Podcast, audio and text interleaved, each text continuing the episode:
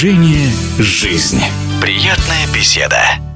Олимпийские игры в Пекине запомнятся не только достижениями спортсменов, но и, к сожалению, очередным допинг-скандалом, в который оказалась втянута российская фигуристка, лидер мирового сезона Камила Валиева. Как все это отразится на дальнейшей карьере талантливой спортсменки, предсказать трудно. Но в истории российского спорта бывали случаи, когда атлетам удавалось отстоять свое честное имя. Каково это прекрасно знает олимпийский чемпион, прославленный тяжелоатлет Алексей Петров. Из-за необоснованных обвинений в применении допинга его едва едва не лишили Олимпиады 96 -го года. Ну, что хочу сказать по поводу допингового скандала. Это такая ситуация очень сложная, потому что спортсмен не защищен ничем, и поэтому всегда приходится доказывать, но кто-то верит, кто-то нет. Всегда придерживаются данных лаборатории, хотя лаборатория тоже бывает всегда неточная. Поэтому многие спортсмены очень не защищены, и очень сложно им доказать, что они препараты не принимали, потому что все так говорят, как говорится, я не виновен виновен, извините, это провокация. Поэтому кто-то верит, кто-то нет. Здесь надо держаться и верить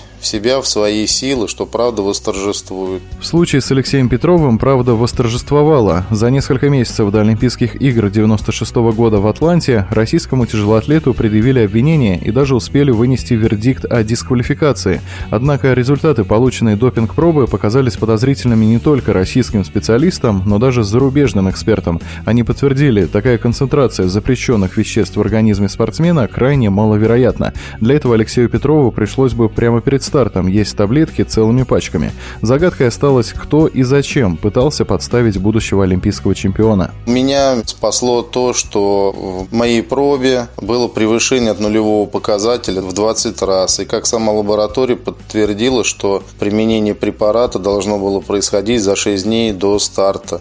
Смысла было это делать никакого, потому что препарат еще не мог дать того действия, того результата, который при применении планируется от него получить.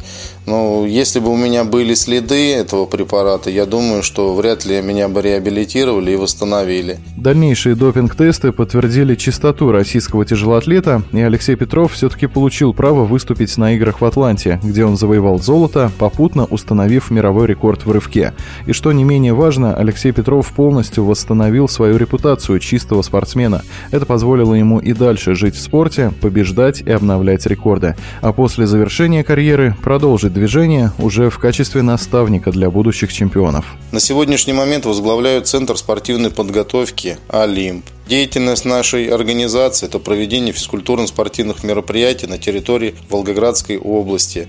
Также готовим спортивный резерв для сборных команд России. Более 15 лет провожу турнир на призы олимпийского чемпиона Алексея Петрова. Спортивную форму, конечно, поддерживаю, вот, но уже не в тренажерном зале, не с железом, а на природе, на рыбалке. Рыбалка тоже спорт, есть тоже свои результаты, определенная рыба, определенных размеров, определенным весом. Этим очень сильно увлекаюсь.